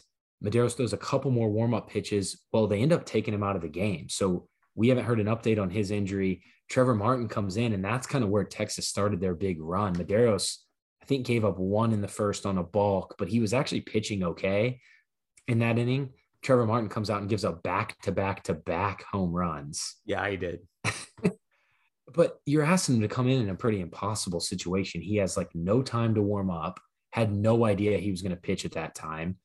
He's coming in, you know, just cold basically and has to come in there. So the fact that Oklahoma State was able to come back, win this game, they put some more runs in later. Brett Brown with a single to score a run late. It's just, it was just an amazing victory. Yeah. And it gets you the sweep in Austin, who was ranked number 10 uh, in the country. And I think we talked about it last week. You really just wanted to win that series and you win it on Saturday, but then you come back from down seven runs and just almost like slam the door on Texas. It was it was pretty impressive. And I think it's a performance that can propel them into a really strong late May, June push for Omaha. It's all it, it feels like one that you need to bookmark, in my opinion. It's not the series, it's the Sunday game to sweep Texas that I think is one that you can look back on and think, okay, that might be where the tide started turning because they were already playing well up before that. But not long ago, they lost three out of four in one week, and people started to ask a lot of questions. And then you just go to Austin and, and sweep the number 10 team in the country, plus a win at Wichita State during the week. Like things are things are looking up, and the schedule, at least in the short term, is friendly. You obviously close against Texas Tech, but you got Southeast Missouri State coming up, and then a one game series against Dallas Baptist. I mean, I I think I think there's I think there's four wins coming up on the schedule before they get to Texas Tech. Yeah, Southeast Missouri State's no slouch. I believe they're 48th in RPI, but Oklahoma State should come in and sweep them. They've got Dallas Baptist. I think you got to get two out of three against Tech, and then you need to sweep Baylor. Baylor's not very good, so Oh, that's right. They They, do. Yeah. they should be able to sweep them. If they go five and one in those Big 12 games, I think they're a for sure lock for a top eight national seed to host the Super Regional. I don't even think they need to win a game in Arlington in the Big Yeah. 12 tournament if they do that because they'll finish. They'll most likely finish number one in the Big 12. So we'll see how it goes. I'm excited. I think we're going to do a giveaway for the Southeast Missouri State Saturday game. So Cade and I'll have some more info for that on the Twitter, but it's exciting. And I think you're right. I think this Texas win on Sunday could kind of propel them to go on a little run here. It was fun to watch Texas walk back to their dugout with their heads hung real, real low. It's always a good feeling. I agree. And shout out to uh, Nolan McLean. He was co Big 12 player of the week. He, he Your actually, boy. on Sunday, he took two walks and the other two at bats, he didn't get a hit. So he ended his 10 game hit streak. Ah, that well, that's a day. So bummer. there's He's on a little run there. I believe he has hits in 14 of his last 16. So Yeah, solid. bat's gotten as, hot. as hot as anybody right now, and still does the strikeout homer thing, but he's hitting a lot of baseballs, so you'll, Yeah, you'll he's take it. he's up to uh, I believe almost 280 batting average. So he, Good you know, deal. he was really low earlier in the year with those Yeah. strikeouts. So Yeah, he was really low and leads the team in homers. It's like, okay, that's that's set. That backs up what I've been saying. But he, he's awesome, and I think is like, man, if he could just figure it out late, Oklahoma State is going to be so tough to beat. I mean, anybody's going to have trouble with them. So, um, Dustin, not a great week for for Oklahoma State softball in Tallahassee. Lost both games two to one. Um, really just couldn't get the bats going at all, and uh, you know, not enough to overcome overcome the Seminoles. yeah, Florida State's got some great pitching. They're ranked number four, or basically top five in every poll for a reason. They're a really good team. And you said not a great weekend for the Cowgirls. It wasn't a great weekend overall. They had issues with their flights. Their bats get there like right before the game. Just all, everybody's tired. No one knows where their luggage is. Then they come in and lose two to one, like you said, in nine innings, and then two to one on the Friday game, despite both games losing. Kelly Maxwell in game one, and then Morgan Day in game two. They pitched absolute lights out. Maxwell pitched pretty much the entire time against Florida State in game one. Morgan Day looked really good in hers.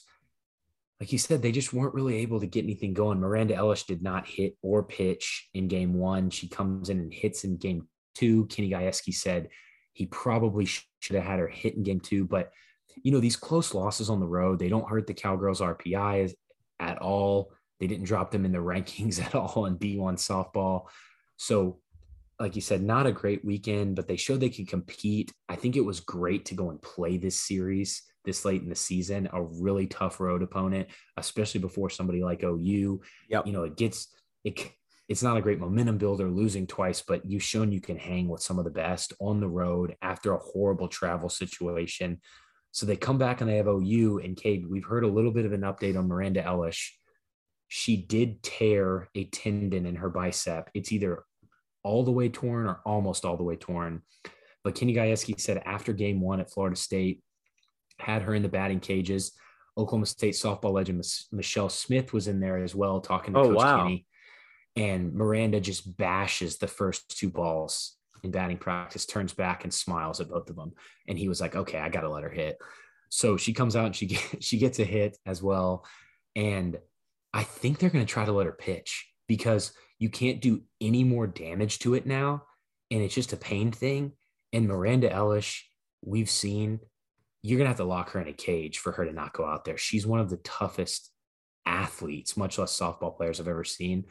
So we'll see. I think her first time in live action pitching was going to be today, and we'll see what happens this weekend against OU. But no matter what she's going to hit, and that bat is probably the best lineup, the best bat in your lineup right now. So that's yeah, huge. that's so important. I mean, let's be honest though, Dustin. If you or me are tearing, pardon me, if you or me tear a tendon in our bicep, are we calling off work tomorrow? I mean, that's I Yeah, am. I mean, I'm calling I might out. go ahead and dig the grave and get in it. Yeah, that's what I'm saying, dude. I'm like you're gonna have to do full diagnostics on me. Like you're gonna have to lock me up because I mean, I I wouldn't take that well. And you got Miranda Elish out here just like bashing Homer. Still, she's gonna be fine. You hope, but like that's still a big deal. Still a big deal. these these one or two or these transfers that Kenny gets in, like a Shao, like an Elish, they come in and they just they become your favorite player because he knows how to. You know, Kenny knows what he's doing. He knew Elish was not only a great player but a great person. If, you haven't listened to her Orange Power podcast interview where she talks about her mental health stuff and just kind of how she recovered from that, and just the toughness to go out and hit with a fully torn bicep tendon it's just it's just amazing. She's obviously now one of my fl- favorite players after getting to know her a little bit better through those interviews and through her play. So it's just really awesome to see. But Cade, the big series coming up on Thursday on ESPN. Then we've got ESPN two on Friday, and then ESPN U on Saturday. Who do the girls get against OU? Yeah, I this is this is a scary one because it's like it, it the whole season has been converging to this point you kind of thought maybe, and now it is, and it's six versus one, and it's whoever wins the series is Big 12 champ. It literally Oklahoma State. Here's what I think is going to happen. Oklahoma State's going to win on Thursday, and they're just going to need to get one. And the question is, can they do it? What do you think? How do you feel about this with Miranda Elish's injury? It's in Norman. What do you think? So here's the thing Kelly Maxwell has shown all year she's faced the best hitters in college softball. You can't hit her.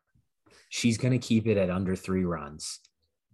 Oklahoma State has got to do a good job of generating runs. They've got to hit well with two strikes. They've got to hit well with two outs. You cannot get discouraged when you're down in the count or down in the inning. You've got to hit. They have got to get base runners. If that means you got to bunt and you're not someone that normally bunts, you've got to bunt. You need your Kiley Naomi's, you need your Haley yep. Busby's if she's playing or pinch hitting to get the bats going. And if if Miranda Elish can pitch on Friday, that would be huge. But I'm not worried. I'm fine with Morgan Day. She has looked awesome in her two starts since uh, Elish has been out. And she pitched against Florida State and did really, really well, as we already mentioned. I think Oklahoma State can win two of these games. Do I think they're going to? I, I don't know. If you made me bet, you'll, you'll have to ask it, us on Sunday. but but I I think they can win two of these games. Well, man, you hope so. I mean, it's it's it's just tough. OU's absolutely loaded, but I think Oklahoma State has what you have to do. You nailed it. I mean, I think they have the pitching. It's just if they can manufacture enough scoring, enough offense, that's what's going to be the difference. And against it, I mean, a Jocelyn Alo, who might be the best hitter in college softball history. Um, I don't even know if there's a might about that anymore. I think that's just the fact is she's the best hitter in college softball history. so like you got a big challenge in front of you. And uh, getting two, though, all you need is two. I want to say that they bat like 415 or something as yeah, a team. It's it's outrageous. They haven't played Oklahoma State yet though. Um, and they and they haven't played they didn't Maxwell. They didn't struggle against UCLA. They didn't struggle against big teams, but they did lose against Texas. They lost one. And so if you can get Oklahoma to lose one of those first two games, I mean, you're you're right there, and then all bets are off for a, for a third game. So I think they can do it. It's just the question is, will they? So who yeah. knows? Uh, Dustin, a couple other housekeeping items to keep track of before we move on to questions. Women's golf moving on to regionals and the men's golf selection show uh, coming up tomorrow. So as you're listening to this, it'll be today uh, on Wednesday, but finish the second in the Big 12. I mean, anything anything sticking out to you there? The girls should win the regional. I, I, expect them to. So hopefully they will. And the guys, I, I, actually don't know how it works. Are would they host if the girls are hosting right before? Does that normally happen? I'm sure that's had to. oh, that's a good question. I'm not because sure. it's like the next week. Uh, I would not think they would host. I think we were talking in the GPS chat with our buddy uh, Alabama Poke, so I think he brought that up, and it was a good point. I'm not I'm not 100 percent sure how that works, but I may try to go to one of the two, to either the women or the men. So, well, bring bring some merch. yeah, I'll take I'll take some pics and put in videos and put them on the the Twitter. But yeah, I think I think that's it, Cade. I think I think I'm good to move to questions if you are. No, I am, and we've actually got one to bring in from last week that we missed. Friend of the pod, Ryan Winkle. I appreciate you sending this in. Last week with the technical difficulties. It was yeah, getting my su- fault, Ryan. It was getting super late, aka 8:30 on a Wednesday. Like I was getting tired. I didn't see your question, but Ryan, I've got it here, and we're gonna lead off with you. What up, guys? So obviously last year we had probably the best defense in school history, and we're pretty good just across the board. Um, but hypothetical, let's say at the end of this coming season, that I told you there was one category that the defense was better this season than they were last season, what category do you think it would be? So better this season than they were last season. Defensive line. 100%. Not a question in my mind. Is that what he's meaning by category like unit? That's I would think it's a unit and to me it's not even a question. I think they'll take a step back at linebacker. They'll take a step back in the secondary, maybe small steps, as small as they may be. Defensive line, 100% is it. They didn't lose anybody, they just added. Yeah, you've got you've got Tyler Lacy who's back. You've got a more experienced Collin Oliver. You've got Brock Martin back. You've got Trace Ford who wasn't there last year. You've got Collin Clay who'd been dealing with injuries. You've got Aden Kelley who has been, you know, just trying to get up to Power Five level coming out of high school. Those are guys. A couple of those guys I mentioned, you can't even count on last year's team. So, like you said, they really just added people. They didn't lose anybody. And one of those guys they added is Trace Ford. Yeah, yeah, just the the first generational talent we talked about before his knee injury, and then Collin Oliver came along. So I, I'm with you completely. All right, another question here from friend of the pod, my brother Cameron. What's up, guys? It is Cameron Webb. Uh, I wanted to get you guys' thoughts on this Jordan Addison situation. Uh, obviously, the Pitt transfer going to USC uh, for a million, multi-million dollar NIL deal. Um, I am officially smashing the panic button for a school like Oklahoma State in this situation because uh, this was not what this was intended to do. And we are a prime school to get picked off of really good talent. So let me know what you guys' thoughts on this are, uh, and talk me off the ledge, please. So. Thank you, Cameron. I, I appreciate that. We've been texting about this the last couple of days, and I, I, think I agree with you. Obviously, Jordan Addison being recruited to enter the transfer portal, which is just such a weird thing to say, but it's absolutely the way it's happening. Um, yeah, I mean, you know, if you think about a, a Talyn Shettron, for example, goes and gets 800 yards this season, 1600 next year, wins Biletnikoff, who comes calling? I mean, does USC come calling with $3 million in tow? Probably. I mean, yeah, I think Oklahoma State you know, for what they'll potentially lose out of the transfer portal, I think they can gain back in players like, I don't know, a Trey Rucker. Uh, you know, they'll they'll get some guys back in. A Prince Pines who didn't ultimately come to campus, but I mean they added plenty of talent. Jason Brooks, Casey Collier out of the transfer portal. So I'm not ready to smash the tra- the panic button yet. What I will say, and this is just the only thing I'll say about it, you cannot have full fledged free agency and NIL at the same time, in my opinion. You can't have both, like with no parameters. They don't even do that in the NFL and NBA. If if if you're they've got salary caps, they've got anti-tampering. We don't have any of that in college sports, and we basically have a more free model than professional athletes do. So that's all I'm going to say about that. Dustin, your thoughts? Yeah, I, I think one thing that would help maybe in the transfer realm, and Cade, you know this is not this is not my area of expertise. Anything, anything NIL. You don't want to go full Skip Bayless on us here. this is just not really where I uh where I make my money talking about this stuff. But I think help what would help with the transfer portal is to add back.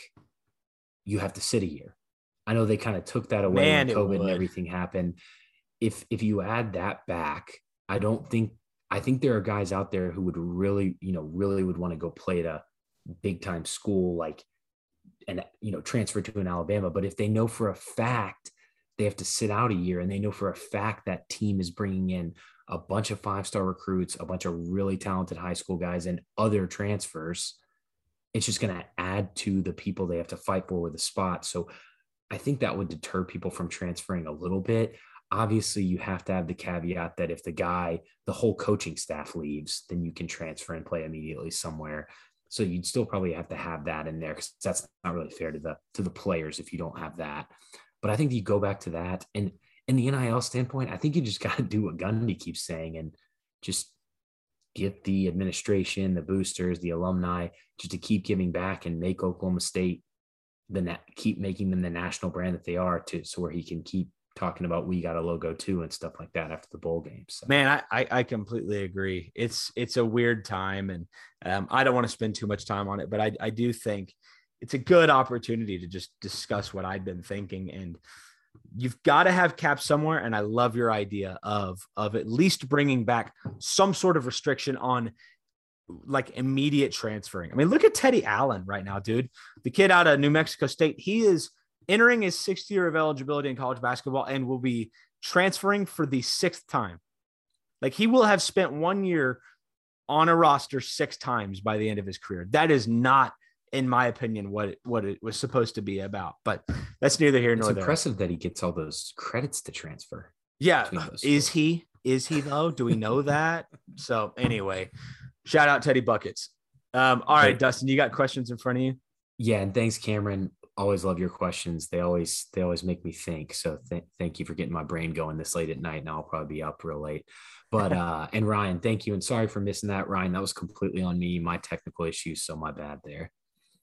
I Okay, disagree. I think I saw it and forgot about it. So so we've got Kyle C uh, at the OK State fan 05. Kyle sends us in a lot of questions and also gave us some really nice words on Twitter in a message one time. So Kyle, love you for that. And we always like your questions. He's got a two-parter.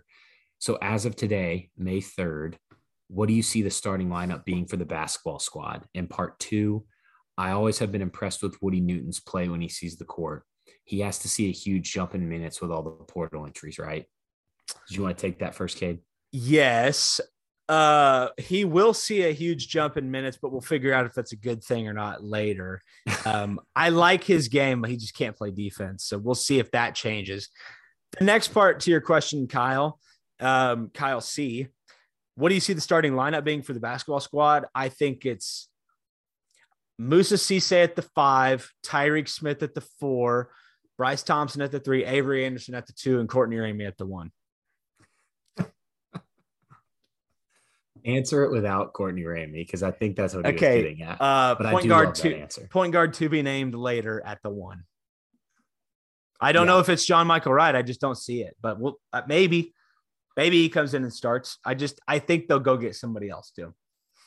Yeah, I agree. I, I don't I don't really know what you would run out there right now with the roster as it is currently, besides the four you mentioned. So I think it is a to be determined later. Courtney Ramey at the one is a fantastic fit for everybody involved. And I'm just going to say that. Like, he's a pick and roll guy if he wants to run it. Like, that's, I, I think it would be a great fit. So, anyway, I guess you could just go super big. Kalib Boone, Tyreek, Moussa, Avery, and Bryce. That's what I'll go with if you have to. Bry- go with that. Bryce can run the one. That's right. He can totally do that. No, I love that question, Kyle. Honestly, I don't I don't know at this I don't either. at this time because I think you still need a point guard, or at least you still you need another starter, really. Yeah. I, I and I do love the Woody Newton call out. It's not so much his one-on-one defense. I think we've seen the issues on his team defense. Yeah. Especially Mike Boynton does some of those film sessions that are on OSU Max. And I believe he's called out both Keylan Boone and Woody Newton in those as just kind of Yeah. Like, they don't really know what defense they're in because of those guys. So, Yeah. okay. Uh, we've got a few more. We've got Brian Metcalf at Brian J. Metcalf. Brian, thanks for this question. It says, How does the new conference members coming in early benefit or hurt, if any, TV contract negotiations that are coming up? Cade, I literally have no idea. How does the new conference members coming in early benefit TV contract negotiations, negotiations that are coming up? Yeah. So, it doesn't impact anything today. It's just you got two more mouths to feed. So, nothing changes there, uh, except that Oklahoma State loses money. Um, and conference members coming in early for upcoming TV negotiations. I don't think it matters because it looks like negotiations start after OU and Texas are projected to leave the conference anyway. So I don't really know, Brian. There are a lot of people that get paid a lot more money in this industry to talk about things like this that I, I'm really not sure of. So, Brian, that's that's really what I got for you. That was a pretty good answer, though, Cade. And Brian, my apologies. I, I did not have time to kind of research this question at all. And this is, as I said earlier when we were talking NIL, this is just not my uh it's not my bag. But I will try my best to answer these questions in the future. Hey, that's okay. I frankly, I just pulled that out. Is it true? I don't know. We'll find out later. Okay, we got Chris Gibbons. I believe Chris has answered or asked some questions on the pod before at Chris74 Gibbons. He says Big 12 football alignment needs to think outside the box here. I say four three team pods. Always play your pod, rotate two of other three pods. This gives eight games, then take ones, twos, threes, and place each in a four team bracket. Winners versus winners, losers versus losers gives 10 games. First Whoa. game home, second Vegas. Chris, that is a lot, and I Yeah. love it. Chris, that's that's the musings of a madman, and I I like the idea. Holy cow, that would that's a lot of of things going on there. I actually need to read this again. So Dustin, I mean, you feel free to Well, answer he- this until I can fully understand what we're looking Chris at. here. also gave us some names of those pods. I don't know if the network would be mad I think us you're not co- for reading I think you're these. correct that we should not. So, but Chris, I enjoyed reading them and thank you. They were very funny. They are they are funny. And I I mean, I love everything you said. I I think you're a mad genius. Yeah, this is like mad scientist stuff. I said musings of a madman. That's a little degrading and not what I meant. I just meant more like mad scientist Jim Knowles type energy here. Yes, 100%. I, I know what you meant. Okay. We've got two more. So we've got Coach Hamby, our over under of the pod. Curse of Cowboys. We love these questions. We've hit on this one, but I don't think we talked about it in the form of a question. So I, I do like this one here, especially now with the offensive line news of Cole Birmingham and Prince Pines. I don't think we talked about it since then.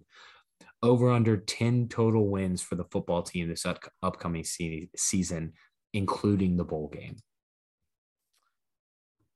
Because it's at 10, that makes this a little tough. If it was at nine and a half, I'd take the over.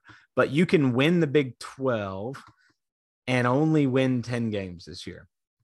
Like you can go 10 and 2, or you can go 9 and 3 in conference, get in the Big 12 title game, win. That's 10 games, and then lose your bowl game and go 10 and 4.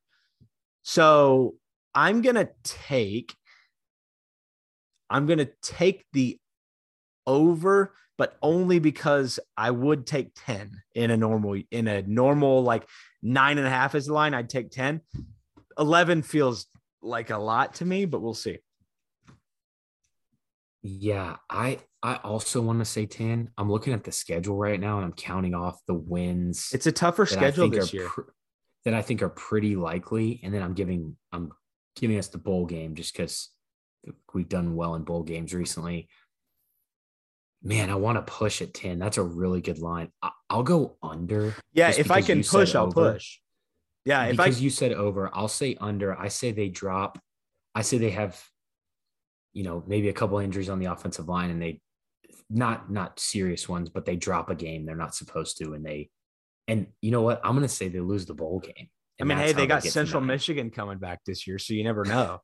So nine wins, but one of the losses is the bowl game. So it's actually still a really good regular season. yeah, yeah, very true. I I Okay, like that's that's me trying to talk myself down off the orange, like the ledge, jumping into a pool of orange Kool Aid. yeah, which is what this podcast is for sure.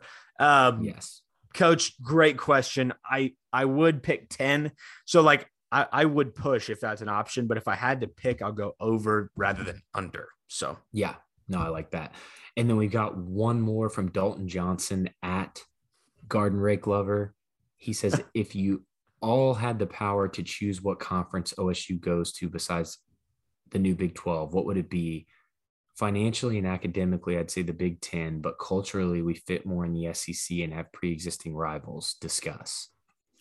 okay, we will discuss dustin i want the big 10 like that's what i want i think it might be the most I don't know if it's the most likely. I think Big 10 or SEC are the most likely, followed by staying in the new Big 12.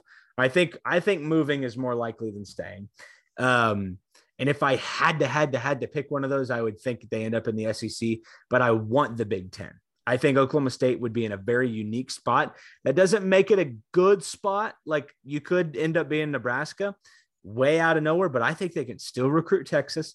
I think they can still recruit Oklahoma and then like tell a bunch of Texas kids that, you know, maybe Tech passed on or OU passed on. Hey, you want to go play Ohio State and Columbus this fall? Because that's what we're going to go do. So I think that I think it could fit quite well. And I really think that's what Oklahoma State is angling for. Look at the messaging. They're talking about becoming a better research institution. They're touting their current academic uh, profile. If they were headed to the SEC, they'd be talking about championships. So Yeah, no, I agree. I think if you made me guess, I would probably say the Big Ten. But man, it's so hard for me if you're going to give me the choice to not pick the SEC. Just, you know, 16 years of my life was nothing but SEC football growing up. So it'd be pretty awesome for got- you. they've always got a place in my heart. You know, both both my parents and most of my family on both my mom and dad's side attended LSU. So I, if if I got to choose any, I'd pick SEC just to be just to be in that kind of world with you know family and I mean, friends and things like that. So an SEC pod with OU, Texas, Arkansas, LSU, and I mean that would be pretty fun. I would think so. Yeah, no, I agree. Uh, kid, we actually did have one more. This was sent in a direct message. I almost missed it. So this is from Day Day at Dalen Green. For tonight's show, what does OSU need to do to take the next step in recruiting? We always seem to find success or overachieve relative to recruiting rankings. I know culture is a huge part of that, but what can OSU do to combine more talent than we have seen in the past with what we know is great winning culture? I, I think it's just Gundy, what Gundy's hit on. You just got to Spend the money. money in there. Yeah, And I, I think so. upgrade the facilities, keep winning, uh, have g- both your linebackers get drafted in the NFL draft. You know, Yeah, I, I think I agree completely with you, Dustin. Um, I, I frankly don't even know if I have more to add other than like I don't know if Mike Gundy will ever be the type to go out and throw a net out to every five star recruit in the in the you know database. That's never going to be what he does. He's always going to be the one that you wish would recruit talent a little bit more. But they were number five headed into conference championship weekend last last year. So end of sentence. They're they're doing enough. They just yeah, maybe could do a little bit more in the budget department uh, to make their job a little bit easier. yeah. I think I think Oklahoma State fans would be satisfied being top twenty and every now and then top fifteen, as opposed to sometimes in the thirties, forties, and the good years being in the mid twenties. Yeah. I, I think that would be kind of the the gold standard for Oklahoma State. It would never be a a top five, I don't think, in football. Yeah, no, I'm totally with you. I never see that happening, but uh, it would be a strange day if it ever did. Dustin, that's it. We said short pod. We didn't deliver it, but that's okay. Uh, this was fun. Shorter. short, short it, shorter by probably about five minutes, but that's okay. Nobody's complaining. I'm sure not. It was great talking to you. Um, any final thoughts before we get out of here? No, just hey, have a great birthday. Hey, I'll thanks, man. text you tomorrow and tell you again. thank you. I will tell you thank you for the third time uh, tomorrow when you text me. Uh, I appreciate that. You know, one other thing is beat OU, man. Beat them. Let's do it Oh yeah, twice. Ve- very excited. We've got hockey playoffs and softball on Thursday. That's Yeah. that's just good TV right there. That'll work. That'll work, especially with the Royals not being any good. So, anyway, Dustin, great talking to you as always. Appreciate you, man. If you haven't already, go check out the twi- Twitter thread on the latest transfer, John Michael Wright. We talked about him on the podcast, but if you haven't seen him, Dustin put together an unbelievable Twitter thread breaking down his tape, his shot selection, what he's good at, what he maybe can improve on. And then go follow John Michael Wright. I looked at him. I noticed he had only had like 700 followers on Twitter. Go give him some love at John underscore Wright 11. Got to go do that. I think that's the first time we've ever plugged some athlete's Twitter handle, but we're doing it. Got to follow that guy. Uh, but Dustin, I appreciate you. If you're not already, follow Dustin at Dust Ragu, follow me at Cade Webb, and follow the main page at Feels Like 45 Pod, which just crossed over 1,500 followers, which very thankful for that. Uh, appreciate you guys supporting the show. Tell your friends, continue doing it.